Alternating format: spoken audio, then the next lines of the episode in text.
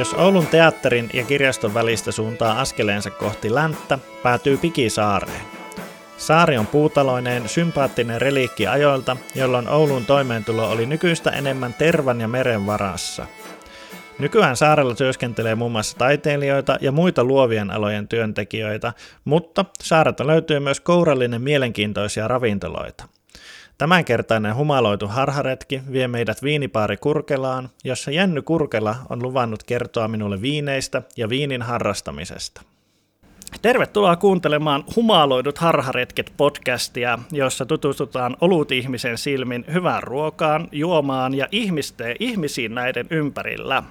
Tänään meillä on tarkoitus seikkailla viinin maailmassa. Mun nimi on Sampo Marski ja matkaoppaana ja juttu seurana minulla tänään Jenny Kurkela. Tervetuloa. Kiitos, moikka moi. Sä oot jäänyt varmasti monelle oululaiselle ravintoloissa ramppaajalle tuttu kasvo, mutta voitko vielä lyhyesti esitellä itsesi, että kuka olet? No, mä oon tosiaan siis Jenny Kurkela ja nytten kuudetta vuotta tässä jo yrittäjänä ollut Oulussa ja sitä ennen mä ollut aika monessa ravintolassa töissä, töissä myöskin Oulussa että Helsingissä.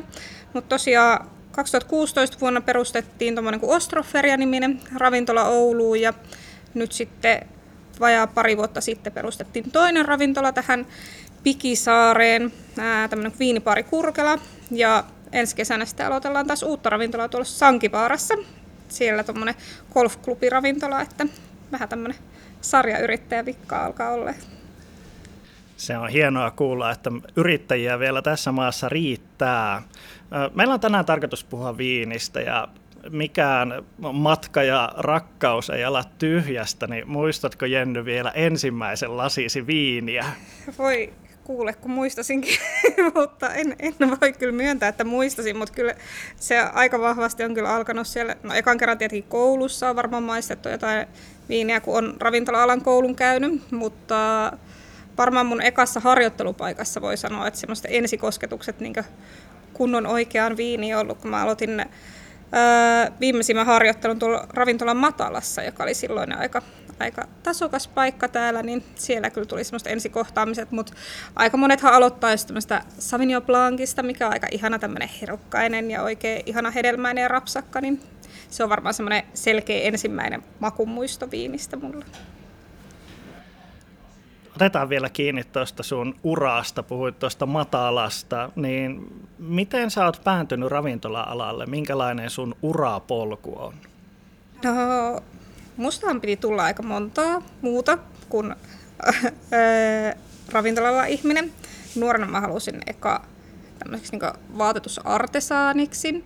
Sitten me opinto-ohjaaja sanoi, että ei kannata, että ei ole, ei ole töitä sillä alalla, mikä varmaan oli ihan, ihan oikein sanottu, mutta sitten mä olin silleen, että no hei, mä oon tämmönen aika iloinen ja ulospäin suuntautunut, niin varmaan toi ravintola on ihan kiva. Ja sitten mä hain, hain ravintolakouluun Ouluun, asuin silloin, olen siis Vihannista kotoisin, niin pieneltä paikkakunnalta muutin tänne ison Ouluun ja sitten ää, periaatteessa kaksi ekaa vuotta meni koulussa sille ihan, ihan semistä eikä semmoista suurta paloa ollut, mutta sitten just vikana vuonna, vikaharjoittelu, niin meidän opettaja oli silleen, että Jenny, että kun sulla on aika hyvä tatsi tuohon, että sun pitäisi varmaan mennä johonkin semmoiseen vähän tasokkaampaan paikkaan, että, että otapa yhteyttä tuonne ravintolan matalaan ja mene sinne harjoitteluun, että se voisi olla sulle hyvä. Ja mä otin puhelimen käteen ja soiti sinne ja siellä oli aika, aika hyvä tilanne sitten, että jäi sinne tekemään toisenkin harjoittelu siihen perään ja sitten mä jäin töihin ja mä olin vajaa kolme vuotta töissä siellä sitten. Et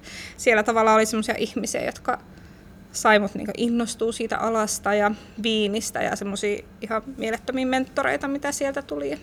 Sitten mun matka jatkui siitä ja sitten soiteltiin naapurista tuolta seurahuoneelta ja sitten mä menin sinne ja sitten vähän kyseltiin tuonne Helsinkiin ja sitten mä menin sinne ja siellä me oltiin, oltiin sitten kanssa vajaa kolme vuotta ja sitten meidän esikoinen syntyi ja päätettiin, että muutetaan takaisin tänne pohjoisen rauhaan ja me, oli meillä aika vahvat visiot, siis mun mieheni kanssa tosiaan omistetaan tämä osakeyhtiö, niin oli hänen kanssa aika vahva visio, että tullaan perustaa, perustaa sitä ravintolaa ja muutettiin tosiaan tänne ja siitä semmoinen yhdeksän kuukautta myöhemmin niin oli Ostroferia Oy ja ravintola Ostroferia pystyssä. Ja Ostroferia on varmasti se, mistä me oululaiset ehkä ensimmäisenä sinut yhdistetään, että sieltä tuttu kasvo. Ostroferia on nyt lappuluukulla, tauolla, mikä on oikea oikea tuota, statuspäivitys sille? Me puhutaan luovasta tauosta.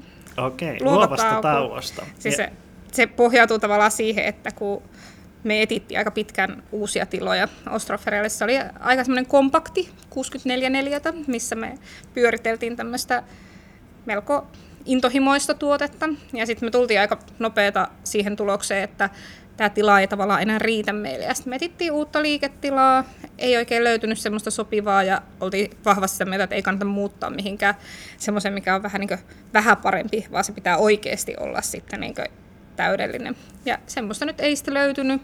Ja sitten me päätettiin, että nyt on hyvä hetki pitää pikku luova tauko, että meillä on kuitenkin tämä kurkana tässä, että, että voi tämän kanssa niin touhuta ja tehdä asioita.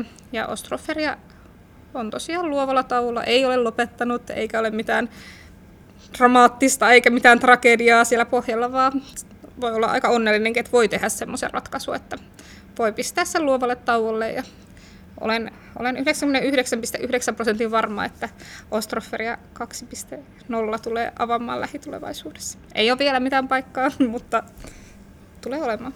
Sitä odotamme varmasti kaikki vesikielellä.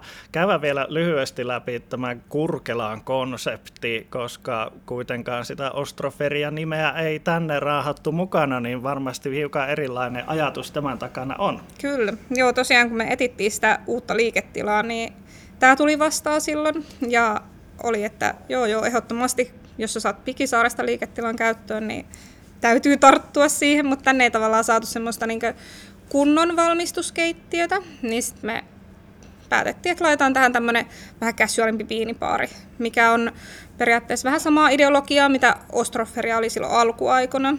Ja tänne voi tulla just viinille, drinkille, voi tulla syömään pitkän kaavan mukaan. Että idea on just sille, että voi tulla joko lyhyesti tai pit, pidemmän kaavan mukaan, mutta meillä on tosiaan täällä ihan niin pieruan menukin, että voi syödä, syödä kunnolla tai sitten voi ottaa vähän, vähän viiniä ja pientä syötävää. Pakko kysäistä, kun kaverini kävi täällä ensimmäistä kertaa ja teidän vaki-asiakas eri paikoissa ja hän sanoi, että hänellä tuli ensimmäisenä mieleen Kurkelasta Ostroferian ihan alkuajat, niin onko tämä ihan hakoteilla oleva ajatus? Ei ole, ei ole. Että kyllä se on semmoinen, että kun Ostroferia tosiaan kehittyi siitä, että kun oli just aluksi semmoinen, että no hei, että voi tulla poikkeen ja voi ottaa just lasin viiniä tai syötävää, mutta Ostroferia kehittyi siihen, että loppujen lopuksi sitten vähän ennen kuin laitettiin just tosiaan huhtikuussa lop- mm, Ostroferia luovalle tauolle, niin silloin meillä oli just yhdeksän ruoan menu siellä ja aika, silleen, niin aika set menu, ei hirveästi muuttuvia tekijöitä siinä. Ja tämä on just sitä, mitä tavallaan Ostroferia oli alkuaikoina. Se oli aika semmoinen niin suunniteltukin asia siihen, että on kiva, että on semmoinen vähän niin kuin olohuone. että puhutaankin semmoista niin olohuone täällä Pikisaari sydämessä. että hyvin matalalla kynnyksellä voi tulla ja ei tarvi jännittää ja voi vaan olla. Vaikka meillä on aika mielettömät puitteet täällä, mutta silti ei tarvi jännittää. Kyllä.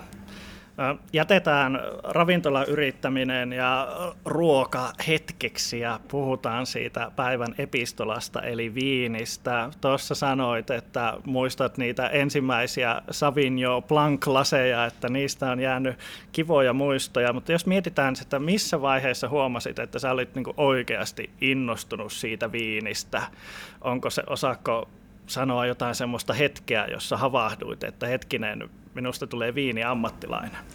Mä en tiedä, tiedänkö mä semmoista niin spesifiä hetkeä, että milloin mä olin sille, musta tulee, mutta kyllä se hyvin vahvasti on sinne harjoitteluun, sinne matalaan. Muista hyvin vahvasti semmoisen yhden hetken harjoittelussa, kun se oli semmoinen hovimestari Pekka Korva, joka oli mulle silleen, että hei Jenny, että ota tuosta toi viiniä, me viemässä tuonne pöytään ja esittele se. Asiakkaat oli tilannut viinipullo ja enemmän silloin tiennyt niistä viineistä oikeastaan mitään. Mutta hän opetti hyvin, että joo, tästä etiketistä lue, tässä on tekstit ja sitten hän kertoi mulle jotain, jotain Beatlesia siitä viinistä, mutta mä muistan sen viinin, mikä se oli. Mä menin sen pullon kanssa, se oli Alain Creo ja Gros Hermitage Ranskasta Ronesta. Muistan, muistan sen pullon, muistan sen hetken, muistan sen pöydän. Menin sinne, esittelin, maistatin. Se oli semmoinen ehkä ensikohta, mikä oli semmoinen oikeasti spesifi kohtaaminen ihmisen kanssa, sen viinin kanssa, joka on jäänyt mulla mieleen. Et me ollaan yhdessä puhuttu siitä viinistä ja analysoitu, että mille se maistuu se asiakkaan kanssa. Ja sitä se musta pitäisikin olla se, että sä maistat tavallaan, vaikka et oikeasti välttämättä maista siinä pöydässä, mutta maistat sen asiakkaan kanssa yhdessä sitä viiniä ja sit yhdessä kuvaillaan, että mille se viini maistuu, eikä silleen, että mä kerron sille asiakkaalle, että tulet maistamaan viiniä, joka maistuu tälle. Mä en ole ikinä oikein lähtenyt siihen, koska eihän se ole mun tehtävä kertoa sulle, että mitä sä maistat. Eli legendaarinen totuus siitä, että oikeita ja vääriä vastauksia ei ole, kun puhutaan ihmisen makuaistista, niin pätee myös viinijuonti. Todellakin. Mikä sua siinä viinissä kiehtoo? Miksi se on semmoinen maailma, johon olet uppoutunut? No sehän on ihan loputon maailma.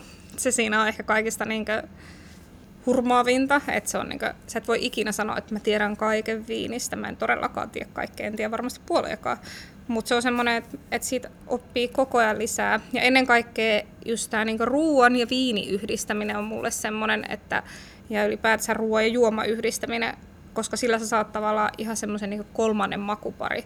Ja tietenkin se, että millä tavalla viinissä kulminoituu se niin maaperä, se alue, se mitä se ihminen on tehnyt sen viini eteen, se käsityö, ja mikä näkyykin hirveän paljon eri, erillä tavalla erilaisissa viineissä. Toisissa viineissä se ihmisen käsityö ja maaperä näkyy enempi, entä kun sitten toisissa taas se ei ehkä ole niin relevantti asia. Pyysin sua Jenny ennen tätä haastattelua miettimään semmoista skenaariota, että tuosta Kurkela ovesta kävelee sisään ihminen, joka esittelee itsensä olut ihmiseksi ja ei oikein ehkä ole niihin viineihin päässyt sisälle. Ja sun tehtävä on tietysti käännyttää tämä olut ihminen sitten viinistä nautiskelijaksi, niin minkälaisella viinillä me voisimme lähteä tätä ongelmaa taklaamaan? Sä oot kaatanut meille lasiin tässä jotain. Mitä, mitä meillä on tarjolla? No mehän lähdetään kuule olut ihmistä lähestyn tämmöisellä vähän ää, maanläheisemmällä makumaailmalla, eli tämmöisellä natural viinillä. Eli näissä natural viineissä on aika vahvasti tämmöistä niin kuin, monesti vähän semmoista hiivamaisuutta, enemmän sitä rypäleä semmoista hedelmäisyyttä, mistä tulee just semmoiset tietynlaiset oluen, oluen just ne hiivamaiset ja vähän ne humalaat eri tuomat hedelmäaromit enempi samaistuttavampaan muotoon. Ja nyt me ollaan itse asiassa tässä, mä oon painanut tähän tämmöisen ihana oranssi viini. Eli oranssi on siis ää, ihan valkoisesta rypäleestä tehty viini, ja se tehdään niin, että siinä vaiheessa kun me puristetaan se mehu rypäleestä, niin yleensä valkoviiniä tehdessä, niin heitetään ne rypäleiden kuoret pois. Niistä ei haluta mitään, mutta sitten kun tehdään oranssia viiniä, niin ne jätetään ne rypäleiden kuoret maseroituu sen mehun kanssa, jolloin me saadaan siitä kuoresta kaikki ihana syvyys sinne makuun ja vähän sitä tanniinia ja sitten sitä oranssia väriä tähän viiniin. Tämä on siis se, ää, Sisiliasta tulee, sieltä Etnan rinteeltä, tämmöinen Minodi Anna, natural viinitalo ja Gresaniikko rypäleestä on tehty valtaosin. Ja tämmöinen aika herkullinen hedelmäpläjäys näin oluen ystävän silmiin se näyttää tuommoiselta hapottomalta pale aleilta, joka saattaa kuulostaa siltä, että se ei näytä herkulliselta, mutta äh, minusta se näyttää. Maistetaanko? Maistetaan vaan. Ja nämä on tosiaan niin suodattamattomia ja kirkastamattomia, niin nämä on sen takia vähän tämmöisiä sameita. Okei, okay. ei muuta kuin kippis. Kippis. otetaan, no. Jos haluaa lähteä harjoittelee, että miten tätä viiniä mm. maistellaan. Kerro niin Itsehän mä lähden silleen, että mä otan viinilasin ja mä yleensä tuoksutan ennen kuin mä pyöräytän niin ekan kerran. Sitten mä saan sieltä ne ensituoksut ja sieltä tulee tavallaan ne ää, päällimmäiset aromit ja yleensä vähän ne semmoset, vähän, puhun vähän semmoista mattasemmasta maku- ja tuoksupaletista. Nyt tässä tulee ehkä eniten ne tavallaan hiivasimmat piirteet ja aika semmoinen niin vähän semmoinen kuoren tuoma syvä hedelmäisyys. Sitten voi pyöräyttää pöytää vasten tai ihan mikä on oma vapaa tyyli, niin me saadaan enemmän niitä aromeja liikkeelle sieltä. Ja tuoksauttaa enempi ja tässä vaiheessa tulee enempi ne raikkaammat piirteet sit sieltä ja tässä tulee semmoista vähän hapokasta, ehkä vähän jotain kreippimäistä, sitrusmaista piirrettä. Mitäs sanoo? Sam. No mulle, mä toivoinkin, että olisit valinnut meille tällaisen viinin, sillä sanotaan viinien suhteen mulle tätä maailmaa aukas paljon juuri nämä natural viinit siinä mielessä, että nämähän maistuvat pelkialaiselta lampikilta. Hyvin pitkälti. Ja sanotaan, että mulla on täällä kantillon huppari päällä, niin, niin kyllähän täältä sanotaan, että samat makumaailmat tulee, että juuri semmoista, mä sanotan sen kreippimäiseksi, tommoseksi hyvin happamaksi, minusta hyvin semmoinen raikkaa oloinen myös. Niin. Oikein herkulliselta tuoksuu näin oluen ystävän silmiin ja ennen kaikkea suuhun. Entä sitten tässä itse makumaailmassa? No näähän on nämä oranssit viinit on monesti, koska se kuoresta tulee tosi vahva semmoinen hedelmäisyys, niin tämä antaa ymmärtää, että tämä on paljon makeampi. Entä mitä se suutuntuma oikeasti on? Nämä on lähtökohtaisesti aina superkuivia tämmöiset kuorikontaktiviinit, mutta tämä on kuiva, mutta tämä on tosi pehmeä. Toisina oransseissa on vähän semmoista tanniinisuutta, koska siellä kuoressa on tanniini, mutta tämä on tosi tämmöinen niin oikea kypsä hedelmä, semmoinen niin ripe, joku ehkä persikka, persimon tyyppinen lähestyminen. On siellä sitten kreippiä siellä maussakin, mutta enemmän menee vähän semmoiseen trooppiseen hedelmään mun suuhun tämä maku. Mutta ei millään tavalla hapokas. Tosi semmoinen pehmeä, samettinen suutuntuma. Kyllä. Ja kuuntelijoillekin tiedoksi, että ei se siltä hapottomalta ipalta maistu, eli oikein Oikein on miellyttävä makumaailma. Puhutaan noista termeistä vielä. Käytit tätä natural wine-termiä ja itse olen törmännyt esimerkiksi biodynaamisista viineistä puhutaan, niin sitten puhutaan alkuviineistä, niin onko nämä kolme kaikki sama asia?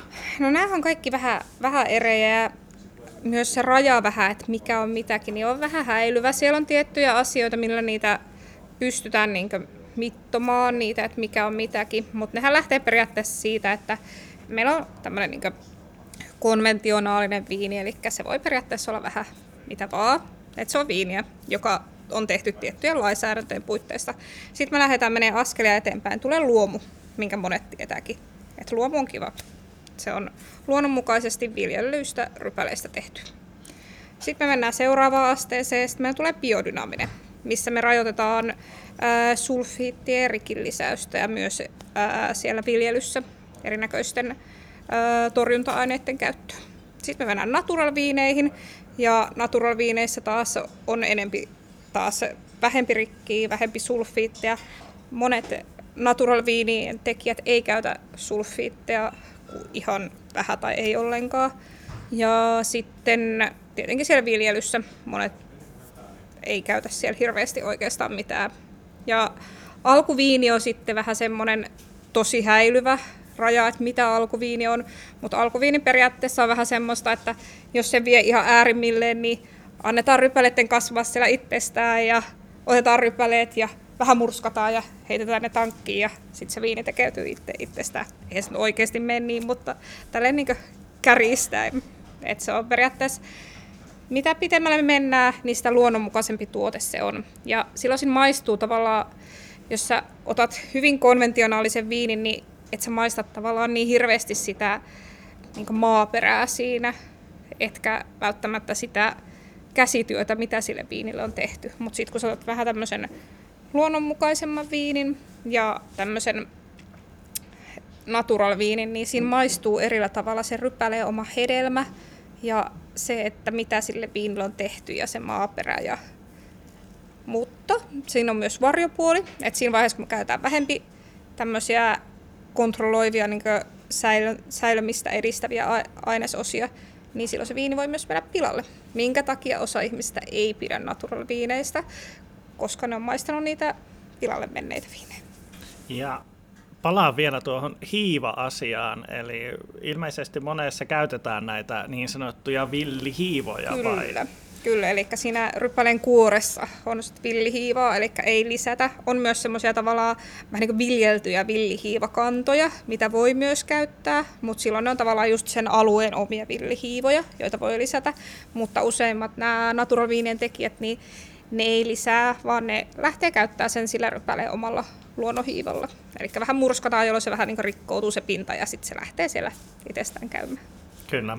Vierailin kesällä Pelkiassa näillä Lampik-panimoilla ja olin oikeasti olin lukenut asiasta, mutta olin oikeasti järkyttynyt siitä, että kun siellä on se, tehdään oluetta ja se laitetaan jäähtymään semmoiseen laakeaan isoon huoneeseen, niin se ottaa siitä ilmasta sen hiivan. Joo. Ja se oli jotenkin, nähdä se käytännössä, niin oli jotenkin silmiä avaava, että siihen ei oikeasti lisätä sitä hiivaa. Ja nämä on minusta hienoja juttuja tämmöiset Joo. luonnonmukaiset käymisprosessit. Kyllä, ja sitten on noin kellaritilat, missä niitä niinkö viinejä kanssa pidetään, niin sittenhän on monet, sä menet käymään semmoisella isolla viinitilalla, missä saattaa olla sille, että niillä on aivan superhienot siistit viinikellarit, ja sitten sä menet semmoiselle No ei se tarvitse olla ihan pienikään, mutta semmoinen keskisuuri, mutta vähän semmoinen biodynaamisempi ja vähän luonnonmukaisempi, niin niillä on ihan jäätävät, upeat sieni homerihmastot siellä seinillä ja ne esittelee niitä ylpeinä, koska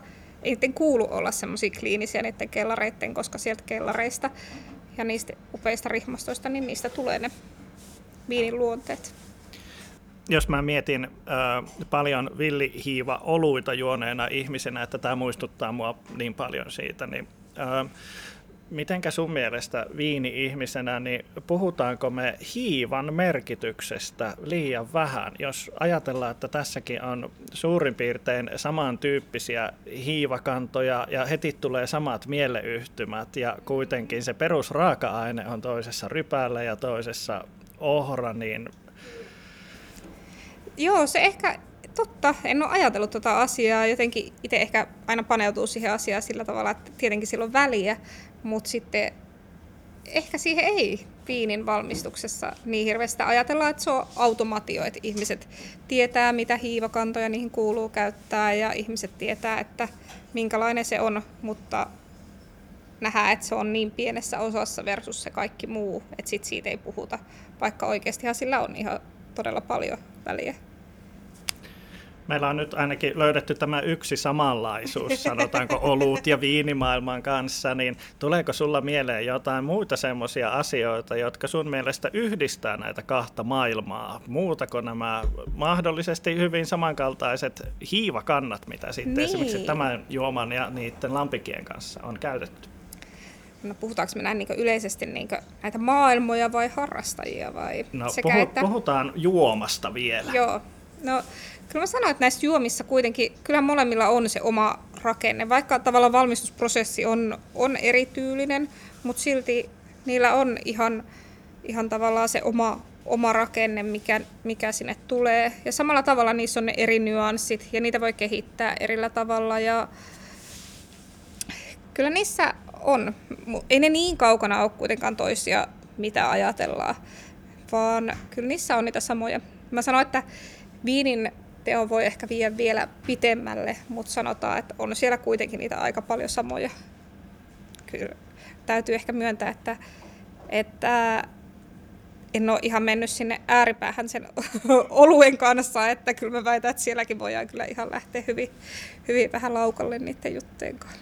Aivan varmasti voidaan ehkä näissä, mitä itse mietin tämän sun vastauksen perusteella, niin ehkä se laukalle lähteminen on vähän erilaista, että sitten kun olut panimo lähtee laukalle, niin sinne olueen menee hampurilaisia ja jäätelöä ja tämmöistä, että mitä ei ehkä viinimaailmassa sitten se menee ehkä hiukan traditionaalisemmin nämä asiat. Entä jos sä oot viini-ihminen, niin mikä siitä viinis, mikä nostaa viinin sulle, sanotaanko, muiden yläpuolelle, vai nouseeko se?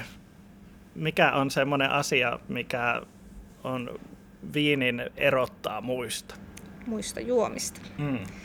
No, mä oon aika tämmönen joustava ihminen, vaikka mä oon tämmönen viinihifistelijä. Niin se riippuu aina lähtökohtaisesti tilanteesta ja niistä ihmisistä. Että musta on väärin ajatella, että mitä tavallaan arvokkaampi viini, niin sitä parempi se on, kun ei se mene sillä tavalla. Se on kaikki kiinni siitä hetkestä, että onko se juoma sopiva siihen hetkeen.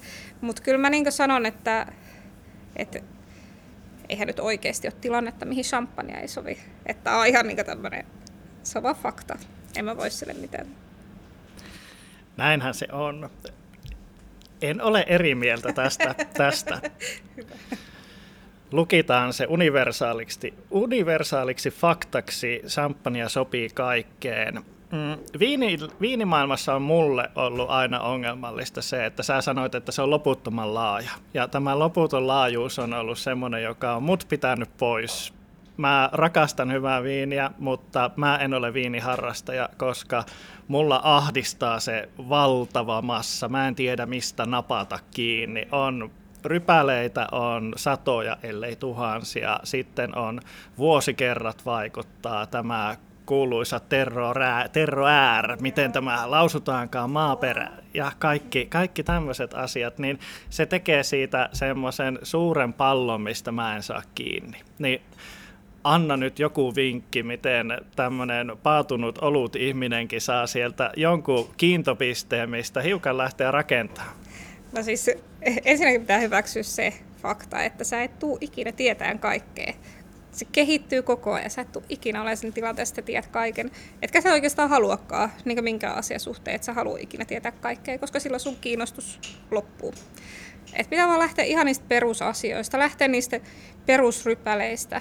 Hanki joku hyvä viinikirja, ihan perus joku Hook Johnsonin semmoinen aika paksu raamattu, se on ihan hyvä. Sitä ei tarvitse lukea kerralla, mutta se on semmoinen tavallaan tukikirja. Että sit sä voit aina palata siihen. Ne ehkä vähän vanhentuu osa tiedoista, mutta se pohja pysyy aina faktana. Siellä on aina se viinin valmistus, ne yleisimmät rypäleet. Ja sitten sä voit palata, siellä on ne viinialueet, niin sä voit aina palata siihen kirjaan. Ja lähdet sieltä periaatteessa perusrypäleistä, otat vaikka sieltä jonkun just Sauvignon Blancin, Rieslingin ja ää, vaikka Chardonnay. Ja met alkoon kysyn näistä yhden viini kutakin. Otat kolme, semmoista ihan keskihintasta, ei tarvitse katsoa sinne ylähyllylle vielä, mutta älä katso myöskään sinne alahyllylle. niin sinne keski... Silmien tasolla, Kyllä, eikö se, se ole se? Se on aika hyvä, se on aika hyvä. Siinä kannattaa pysyä ja lähdet sieltä maistaa niin semmoisen keskihintaisen kunkin rypäleen niin luonteenomaisen viinin. Ja silloin sä pääset vähän niin maistelemaan, että mitä eroja niissä on ja jos ei niihin ekalla kerralla tuu mitään eroja, niin kyllä niihin pikkuhiljaa tulee. Mutta silloin on hyvä lähteä, että pääset vähän vertailemaan, jos pääset vähän niin miettimään myös, mistä sä itse tykkäät. Koska lähtökohtaisesti sitä haetaan, mistä sä itse tykkäät. Ei sun ole tarkoitus nauttia mitään viiniä sen takia vaan, että joku sanoo, että hei, tää on tosi hyvä viini. Sun pitää juua tätä. Ei mun tarvii, jos mä itse tykkään. Luotatko sä itse tai käytätkö viiniarvosteluja minkäänlaisena ohjenuorana omassa työssä tai harrastuksessa viinien suhteen? No siis totta kai, ja siis kyllä niin kun etsii jotain tietoa jostain viinistä tai viinitalosta tai mistä milloinkin, että kyllä täytyy sanoa, että tällainen niin kuuden vuoden yrittäjäelämä ja pari taaperaa siihen päälle, niin vähän horjuttaa tuota muistin toimivuutta, niin kyllä välillä pitää niin aina kerrata sitä omaa muistia, niin kyllä kun sä etit sitä tietoa, niin kyllä sä myös haet siinä vaiheessa myös sitä, kun teet vaikka investointeja kellariin, niin hei, mites tää, mites tällä on, ja varsinkin kun tulee uusi viinitalo. Kyllä sä tiedät ne, mitkä on ollut ne viinitalot, jotka on sulle ollut pitkältä matkalta tuttuja, niin sä tiedät, että hei, näihin kannattaa aina sijoittaa. Mutta sitten kun tulee uusi viinitalo vastaan, niin kyllä sä etit silloin muilta sitä niin faktaa siitä, että okei, tämä on hyvä, täällä on hyvä historia tällä talolla, tähän kannattaa sijoittaa. Niin ennen kaikkea siinä. Ja kyllä meillä on niin paljon mielettömiä viiniasiantuntijoita niin tässä maassa ja tässä niin maailmassa, että olisi tyhmää olla luottamatta siihen, mitä joku toinen sanoo. mutta ei pidä luottaa täysin siihen, vaan aina luottaa lähtökohtaisesti siihen omaan makuaisteen, koska se on sulle se absoluuttinen fakta. Näinpä. Kuvaile vielä hiukan tuota, kun te ostatte tänne Kurkelaan viiniä sisään, niin minkälaisiin asioihin sä kiinnität huomiota?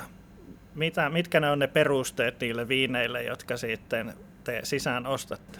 No, mä ostan tavallaan viiniä kahteen eri tarpeeseen, eli siihen, mikä tulee listalle, eli mitä täällä päivittäin nautitaan, ei nyt ihan päivittäin aamusta iltaan, mutta siis lähtökohtaisesti il- ää, päivittäiseen käyttöön. Ja sitten mä ostan viiniä säilöntätarkoituksen kellarointiin. Ja kellarointiin haetaan semmoista lähtökohtaisesti tietenkin vähän hintaluokaltaan korkeammassa tasossa olevaa ja semmoista, joka ää, ikääntymispotentiaali on niinkö odotettavissa noususuhdanteisesti. Eli niitä ei ole tarkoitus tarjolla nyt ihan vuoteen pari. Just tuossa eilen kattelin tuonne kaappeihin, että paljon on tavaraa siellä, mutta kun ei niitä voi myyä. Just meidän keittiömestari Tuomas oli mulle se, että pitäisikö sun myyä näitä viinejä? Mä kun ei voi, ei näitä voi vielä myyä, että näitä on tarkoitus vielä himmata täällä. Mutta sitten on niitä tavallaan, mitä, mitä tähän niin päivittäisen toimintaan, niin niihin mä haen ennen kaikkea semmoisia niin mielenkiintoisia ja mulla on jotenkin semmoinen, itse semmoinen fiksaatio, semmoisen niin maistuva on tosi niin kuin, se on ihan niin, kuin, niin kattava sana, mutta mä haen semmoista viineä, joka oikeasti niin kuin, maistuu jollain tavalla niin mielenkiintoiselle. Riesling on tosi ihana viini ja tosi moniulotteinen, tosi ikääntymispotentiaali ja aivan niin mieletön maailma itsessään, kun sä alat paneutua jo Rieslingiin. Mutta se on myös vähän Suomessa vähän myrkytetty sillä niin kuin, tavallaan massalla ja sillä käytöllä. Niin se on esimerkiksi semmoinen viini, mitä harvoin löytyy Kurkkelan listalta. Kyllä mulla nyt lähtökohtaisesti aina on Rieslingiä, mutta mä en laita sitä listalle. Koska siinä vaiheessa, kun ihminen näkee sen viinilista ja se katsoo, että hei, täällä on Rieslingiä, mä otan tätä. En mä halua, että se ottaa sitä, mitä se aina juo, vaan mä haluan, että se maistaa jotain uutta. Eli tässä mielessä olette myös luomassa semmoista monipuolisempaa viinikulttuuria. No joo. Että ei mene niin kuin aikuiset sarjasta opin tällaisen lausahduksen, että mennään ravintolaan ja tilataan jotain kepeää risseä. Kyllä. joo, ei mennä siihen. Mutta toki mulla on siihenkin kategorian tavalla jotain mielenkiintoisempaa. Esimerkiksi Scheurebe. Scheurebe on Saksasta.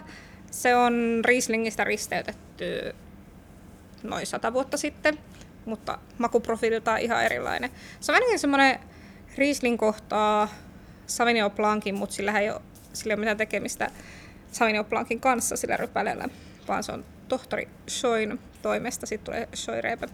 Ja se on ollut vähän niin keskustelussa, että mikä se toinen osapuolisin risteytyksessä on, joka on sitten myöhemmin selvinnyt, mutta sillä ei periaatteessa ole, ole niin nimeä sillä ryppäleillä, mutta se on esimerkiksi semmoinen, mitä mä annan niille ihmisille, jotka haluaa sitä Rieslingiä, jonka jälkeen he on sille, tämä on niin paljon parempaa kuin Riesling. Niin. Mutta kun me ollaan totuttu siihen tiettyyn ja me halutaan se turvallinen, me ei haluta lähteä sinne vaikka alkoon hakea viiniä, ottaa sieltä viini, kokeilla tai uutta ja sitten mennä kotiin ja todeta, että ei me tykättykään tästä.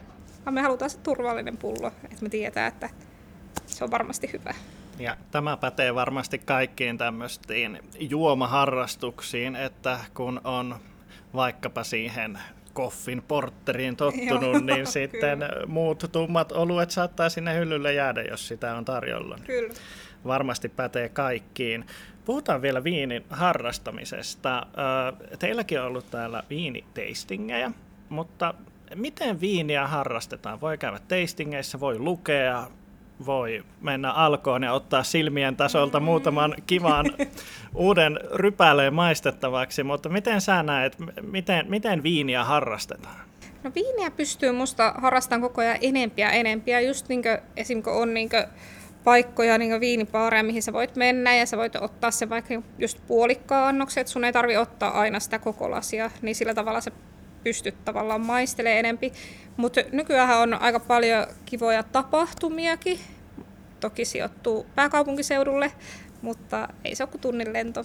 Niin siellä on, mutta siellä on aika paljon, varmaan ainakin viisi kertaa vuodessa järjestetään yleiselle avoimia tämmöisiä tapahtumia. Noin, mikäs toi nyt on toi Grand Champagne ja Granvin tapahtumat tuolla ylioppilastalolla. Onko se ylioppilastalo? Taitaa. Vanha ylioppilastalo Vanha ylioppilastalo, on joo, kyllä, kyllä. paikka, että joo, varmaan joo, siellä. Joo, siellä niin järjestetään noita isoja tapahtumia, niin siellä järjestetään myös erilaisia isoja tastingeja, mutta siis semmoista omaa henkilökohtaista tastingin järjestämistä myös kotona kavereiden kanssa. Koska silloin kun saatat sen yhden viinipullon, niin vaikka kaksin kotona, niin se viinipullo kuitenkin yleensä lähtökohtaisesti yksi pullo riittää, niin että se tuu maisteleen enempää. Mutta sitten jos on joku vaikka illaistujaiset, niin sen sijaan, että jokainen tuo pari pulloa samaa viiniä, niin jokainen voisi tuoda yhden pullon eri viiniä ja maistelee enempi. Mutta tietenkin semmoinen tietopohja, että erilaista kirjallisuutta ja mä ehkä itse suosin vähän niin sitä kirjallisuutta tavallaan siinä harrastamisen alkupäässä, koska netti antaa niin paljon informaatiota, jolla sä hukut siihen ja sä et tiedä, mitä sä haluat sieltä. Ja sitten kun sulla on se kirja, niin sit sun on helpompi lähteä sieltä. Mutta just ehkä harrastuksen hyvinä avainnuorina on omat henkilökohtaiset tastingit, pyydä puolikkaita lasillisia ja käy tapahtumissa. Siinä on hyvä kolminaisuus, jolla lähteä myös viiniharrastusta aloittelemaan. Leikitään seuraavaksi hiukan stereotypioilla. Tämä on aina yhtä kau- Tämä on aina yhtä kauheaa, mutta siis mä oon käynyt kerran viinimessuilla. Ja mulle se suurin ero kaikkiin olutfestareihin, jossa mä oon käynyt, niin olutfestareilla jälleen pelataan stereotypioilla. Minua palvelevat flanellipaitaiset pipopäät, joilla on vahatut viikset.